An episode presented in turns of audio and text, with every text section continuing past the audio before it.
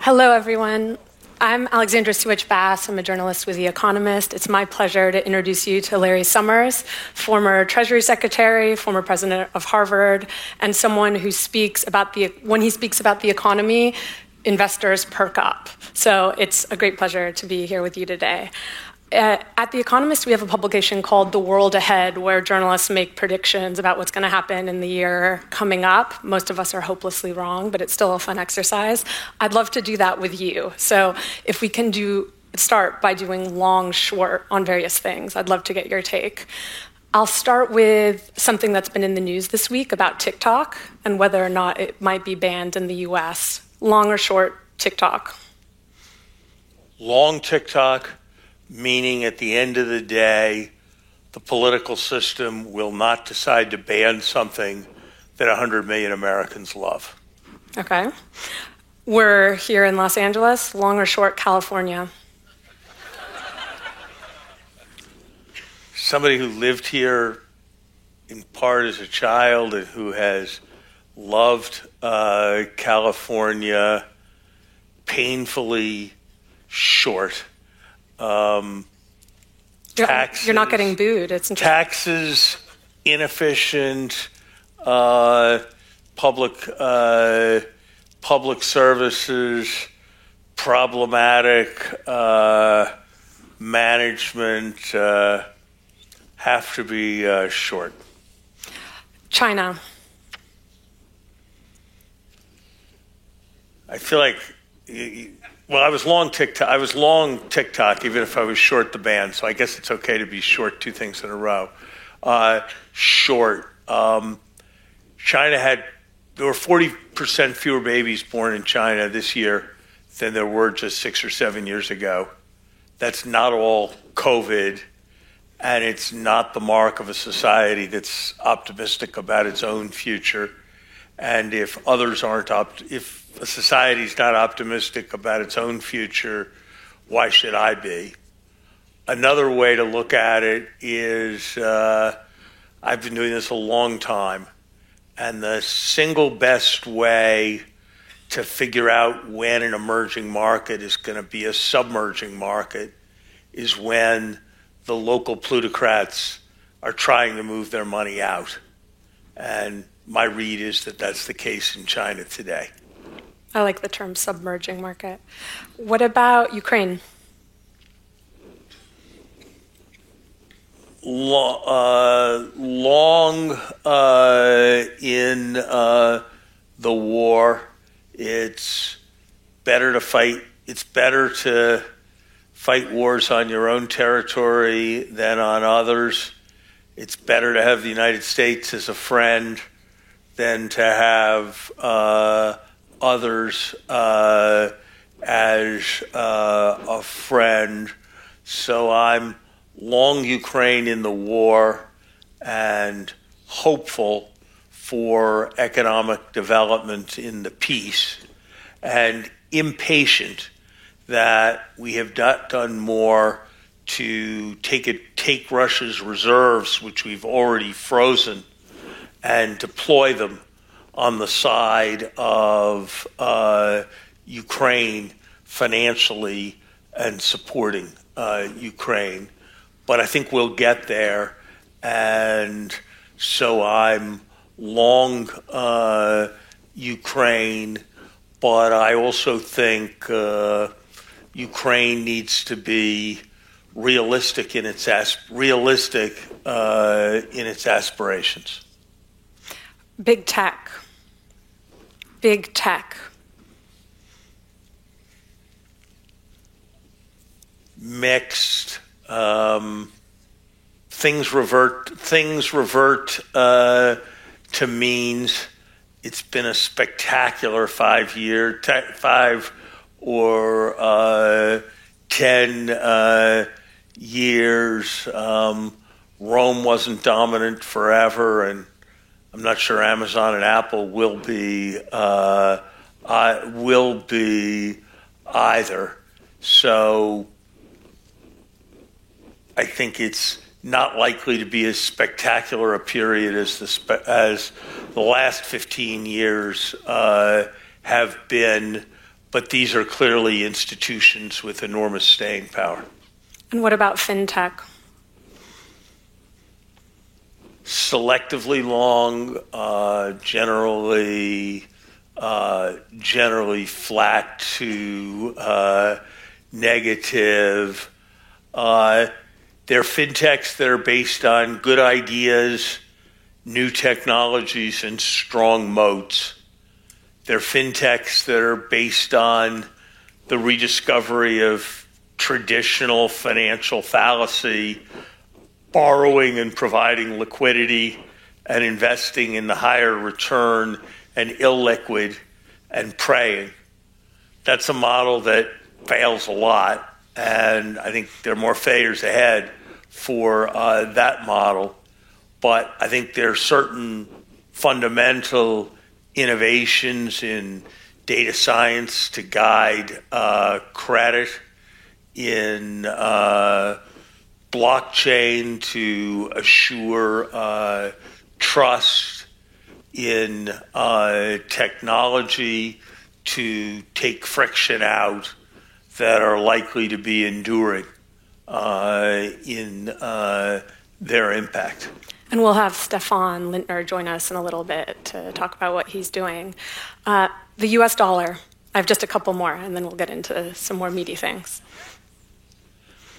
Uh, I'm pretty long. Uh, the, the US uh, dollar uh, currencies don't lose their reserve currency status until the nations that back them have failed.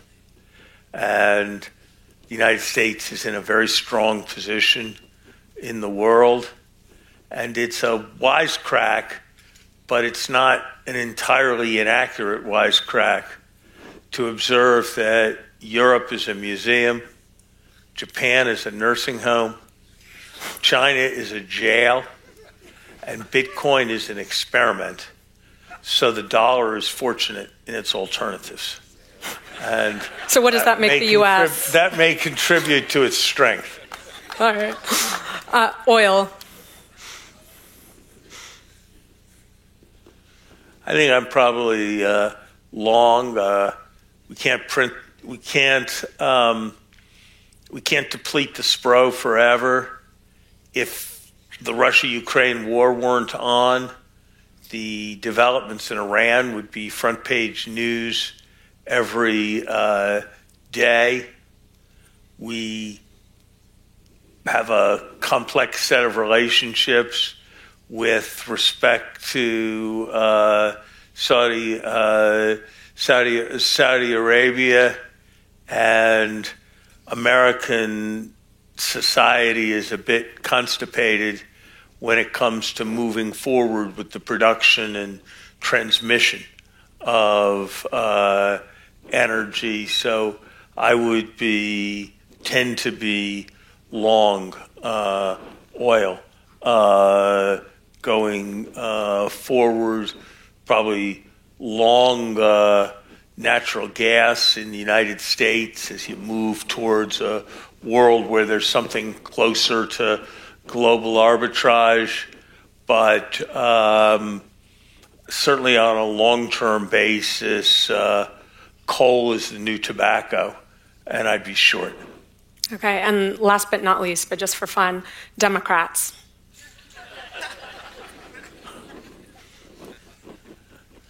I'm I'm long uh, in part because of uh, the alternative, in part because of the alternative. Um, look, I, it, it, the uh, I think the Republican Party is in a kind of deep and profound uh, disarray is it the party of big business or is it the party that hates business? Is it the party of American strength or is it the party of uh, isolationism? Is it uh, the party of um, fair elections or is it the party of uh, no elections? Um, I think uh, I think that's a significant uh, strength and uh, advantage uh, that uh, the Democrats have if uh, they're able to hew to a reasonable center to a reasonable center left, but I think there are no guarantees, and I don't think it's 100% the weather that explains the net flow of people from blue states and blue places to red states and red places. And I think that needs to be cautionary for the Democrats. And do you think they're learning those lessons? I think it's some steps forward and some. St- I think it's some steps forward and uh, some steps uh, back, but uh, on balance, I think the Democrats. I think the prospects ahead uh, for the Democrats appear to be uh, appear to me uh, to be uh, pretty good. One very important thing a political party needs to be able to do is to police its own extremes and to nominate electable candidates from somewhere not too profoundly distant from the center. And the Democrats basically succeeded in doing that in 2022 and the Republicans largely failed in doing that in 2022. And that, I think, has something to say about uh, the near term future uh, of, the, of the parties. Okay. Let's talk about the economy, your bread and butter. Uh, if we take maybe a two year long horizon, how rocky is it going to get? Uh, and how worried should the people in this room be feeling? I'd be careful out there. Uh, look, uh, you can make these things incredibly complicated, or you can oversimplify them. And I think, on balance, it's probably better to oversimplify them. And here's the, here's the oversimplification we put massive stimulus into an economy and got the flywheel going really fast in 2021 we took an economy with a gap relative to its potential of $300 billion, and we put $2.8 trillion into it, and the bathtub overflowed, and we got a lot of inflation. And sometimes with that inflation, there were a bunch of bottlenecks, and so it looked like we had 8% inflation. And sometimes you had a bunch of bottlenecks fixing themselves, and so you had sectors deflating and it looked like we had 2 or 3% inflation. But all the way along till now, in some underlying sense, perhaps captured by wage inflation figures, we had a 4.5 or 5% inflation. And that's what I think we basically are right now. We're a 4.5 or 5% inflation uh, country. And who knows uh, where exactly uh, that goes next, I think there's much more chance that the Fed's going to have to move more than two or three times than that it's not going to have to move two or three times. I think interest rates will be higher. I think that, as Samuel Johnson said about second marriage, that it was the triumph of hope over experience. And I think economic history, Alexandra, teaches something similar with respect to soft landings. There's never been a time when the unemployment rate was below four and the inflation rate was above four, and the American economy didn't go into recession within 18 months.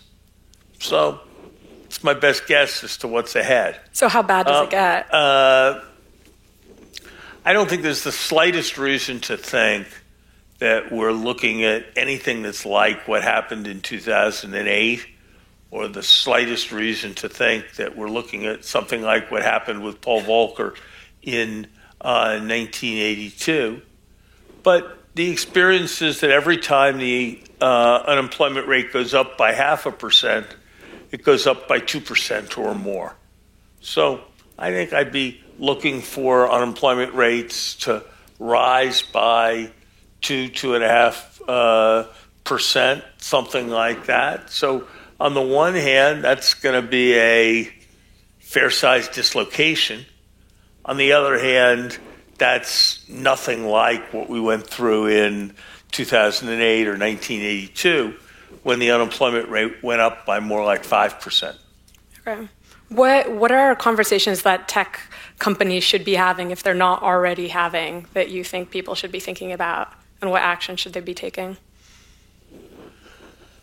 I've learned, I learned when I was president of Harvard that our alums, you know, I was spending 70 hours a week thinking about what was right for Harvard, and our alums who were spending two hours a month, bless them, thinking about what was right for Harvard.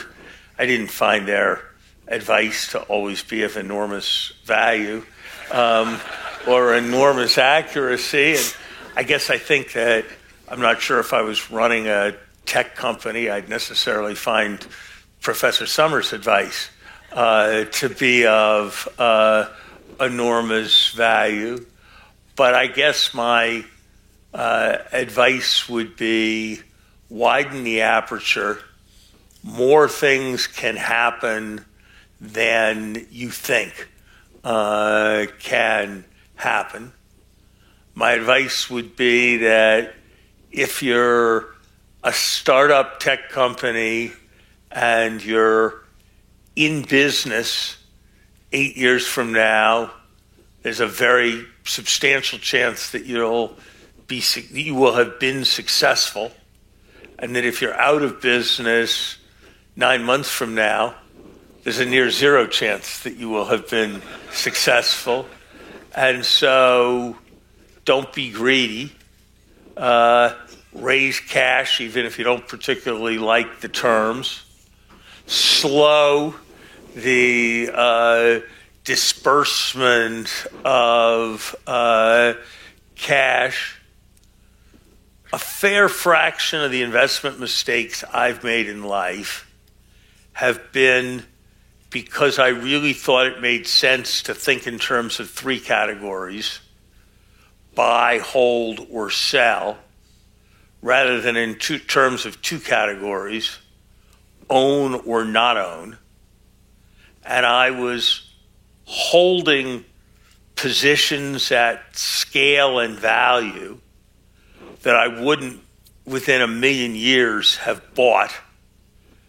And I nonetheless didn't sell them for some set of reasons. Some of it would have to do with taxes or illiquidity, but some of it would have to do with my own mishegas. And so, sort of take a view more frequently of if you were starting again, where would you be? And if you're somewhere that's substantially different from that, think about adjusting. I tell or encourage or push every organization, for profit or not for profit, that I'm involved with to do exercises that are of the character of premortems or the opposite. I say, uh, if we were all getting together four years from now and drinking in commiseration of how it all failed two years, two years ago, two years before then, what's the most plausible story we would tell as to how that happened? And then how do we avoid that? And then I also try to do the opposite exercise. Suppose we had been an unbelievable, phenomenal success four years from now, and uh, we were worth 20 times what we're worth now. What's the mo- most plausible way in which that could have happened? And by forcing the conclusion and then telling the story, rather than telling stories and seeing what conclusions you get, I find it tends to force contemplation of a wider range of possibilities. And especially at a moment like this, it seems to me anything you can do to widen the range of possibilities that you're thinking about is very, very valuable. To a lot of techies, uh, when they think about Washington, they think that you know the Antichrist is alive and well, and her name is Lina Khan. Um, to what extent do you think that tech policy under Biden and Lina Khan has been harmful or helpful to tech, and how do you see it playing out? I think it's hard to know how this is all going to play out. I have found a variety of the antitrust actions in recent years to be highly surprising, which is a euphemism for totally misguided. um, coming from both uh, the FTC and uh, from the Justice Department. And misguided on, in what on way? the other hand, on the other hand, if you're opposition, there are worse things than having an extremely determined opposition that is constantly overreaching and therefore stumbling and failing. So I'm not sure how great a threat this is uh, to uh, the tech industry. But in general, my view is that consumer welfare is exactly the right standard for antitrust, that one should be supporting competition in order to produce the lowest possible prices for consumers, including through uh, the greatest efficiency. And if you're talking about the well being of competitors as a value, except for how that affects competition and prices for consumers, you're probably in the wrong place if you're talking about who owns the companies, whether it's public or private equity, you're probably talking about something that's not right. If you're failing to recognize the importance of efficiency, you're probably making a mistake. And I don't know that much about the hotel industry but I kind of know that nobody would check into a hotel that they weren't going to be allowed to check out of.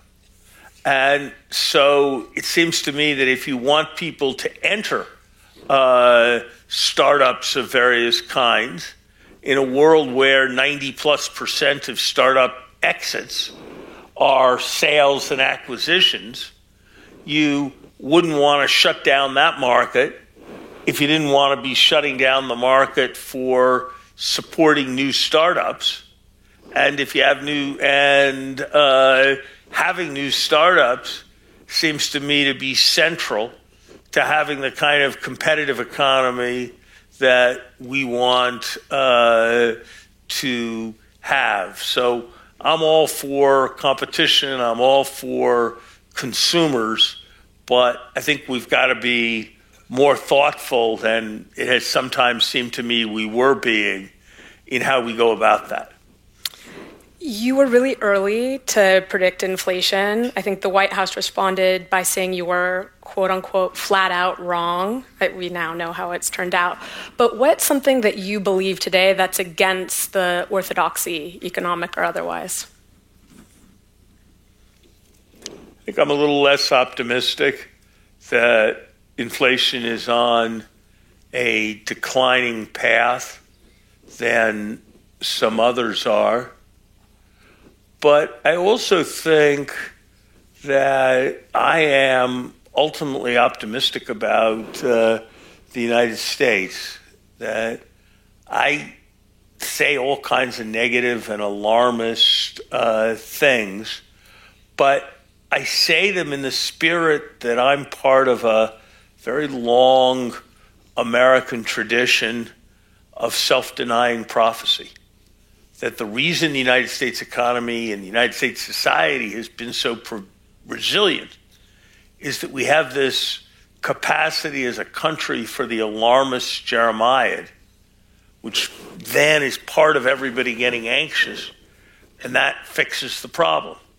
It happened after Sputnik.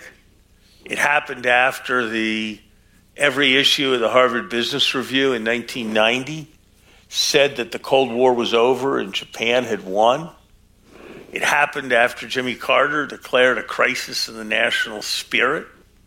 Happened after Patrick Henry said in 1792 that the spirit of the revolution was lost. So if you step back, I've spent a lot of time since I left government traveling, and I would rather be dealing with, as grave as they are, the set of challenges and problems that we face than those faced by any other country. And so ultimately, I'm an optimist about the United States. Excellent. Um, to pause quickly, I want to invite Stephane on to continue the conversation.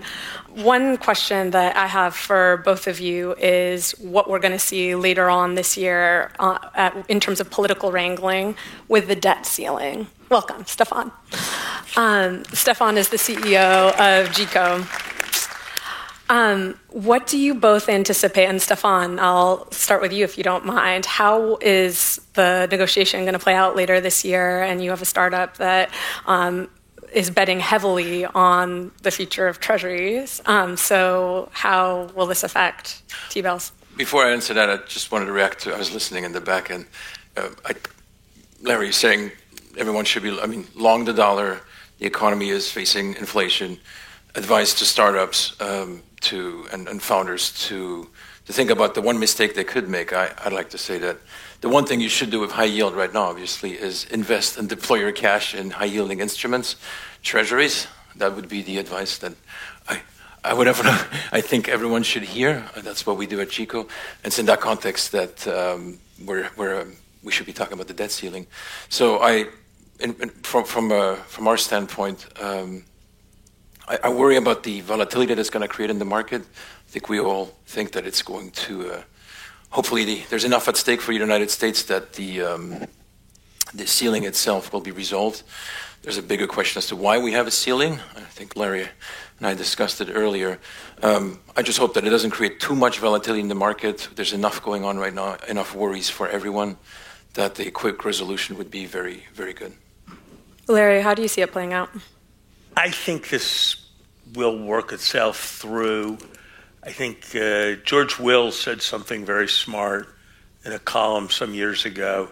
He said that in a democracy, fear does the work of reason. Reason with respect to defaulting on the U.S. debt is self evident. It's a bad idea. We sometimes have some disagreements in our family. My kids spend more money than I thought they should have spent on their credit card. And then we disagree as to whether they're going to pay, I'm going to pay, I'm going to lend them money, and they're going to pay, sort of, they're going to pay me back, I hope, whatever. But one thing we never consider is that the family's not going to pay the visa organization. We just don't ever consider that. And that seems to me to be the right approach for the United States to take with respect to its uh, uh, debt. That's reason. But fear does the work of reason. And so we need for there to be a bunch of alarm before this will get itself resolved. And so my guess is the alarm will build, people will become fearful, and then it will work. The only risk, and it is a risk, is that Henry Kissinger famously asked the question almost 50 years ago what phone number do I call to call Europe? because he wanted to get the European view, not a clamor from Italy and France and Germany and whatnot. And there is the question today what number do I call to call the Republican Party? if you wanted to call whatever else you thought about her, whatever else you thought, if you wanted to know where the House Democrats were and you negotiated with Nancy Pelosi, you were negotiating with the House Democrats It's not so clear that there is a number you can call to talk to the congressional Republicans today. Do you think it's Marjorie Taylor Greene? And when, well, that's the question. That's the, it's not Marjorie Taylor Greene, but because of Marjorie Taylor Greene, it might not be Kevin McCarthy either. And that's how things fail. Things fail when you can't have uh, negotiation. So I think this will work its way through, but I think you can't be 100% certain. I want to zoom in a little bit more to fintech. We talked about it earlier. Um, to, to, to what extent uh, do you think the view used to be that fin- fintech firms were going to displace traditional banks and traditional firms? It's now not looking as obvious that that's true. That they're a we're seeing a lot of trouble with some newer players, and b the older players are still alive and well, even if their investors are sometimes upset with them, like we've seen this week with Goldman. Uh, how do you see this playing out, Stephane? And I'd love to hear your view too, Larry. Well, um, when I left Goldman, I was at Goldman for many years. Um, I had thought about this for a long time. Um, our view was if you really want to bring disruption, you need to build on three pillars. You need to embrace regulation. You just can't bypass it. Money is as old as the world. The issues that we're seeing are the same as before always come back. It doesn't matter what the medium is. It doesn't matter if you call it a coin or you call it a bill or you call it a security. The, the, laws are there for a reason because of all the mistakes that happened before. That's our view. So you need to be regulated. So become a bank. That's what we did at Jiko. You need to rebuild the technology. That's where the tech and fintech comes from. Fin is actually the license, if you think of it. You need, a, you need the modern technology. That takes time to build, and it's not easy. And you can't rebuild everything. It's a massive, if you think of finance, the amount of transactions that go through, the size of banks, you can't just rebuild in one day, so you have to do it bits by bits and pick areas. So at Jiko, we rebuilt the bottoms up for the ledgers, and we're operating our own bank. And then uh, you need to really, to Larry's, summer, uh, to Larry's point earlier in terms of do you go into lending? Do you do what banks used to do, or pre, pre, pre, regulations, lend short term, long term? You have to pick your battle within fintechs. So at Jiko, what we did was to, uh, to really focus on, on building a safe American bank that deploys people's cash into treasury bills, keep them safe, and that gives us a wedge over time as an infrastructure play for others to build on top. And I think what fintech's been missing so far not to sell too much our product, but is really a layer like what Jiko is, a regulated, scalable bank that others can build on, like an AWS. And that's missing in the ecosystem right now. Bitcoin is, to your point, a, uh, an experiment. There's a lot of great infrastructure, and you'll hear more about that on the next speaker um, being built there. Um, so I think what fintech has, pushed, has proven that there's real demand for innovation in finance. We all know how painful it can be to fill a form at the bank but the infrastructure underneath from a regulatory and uh, technology standpoint hasn't matured enough yet to service it.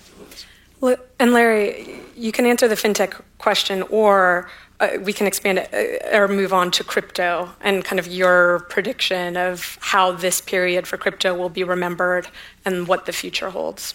I think on uh, fintech, it's important to remember that if you think about this in a broad enough way, this is something that's been happening for a long time.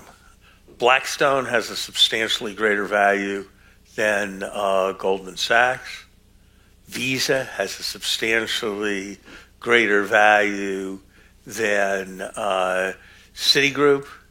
And BlackRock has a substantially greater value than all sorts of other uh, financial organizations. So there are always innovations of new MasterCard too, it could go on with the list. There are always going to be innovations fueled in part uh, by uh, technology that are going to affect the value of uh, existing uh, incumbents. But not all such investments uh, succeed. And I think one of the lessons that I've learned over time and that comes uncomfortably to professors like me is uh, the idea is only 8% of it. And the other 92% of it is uh, the execution uh, of it. So I think there are going to be very substantial successes of uh, fintech.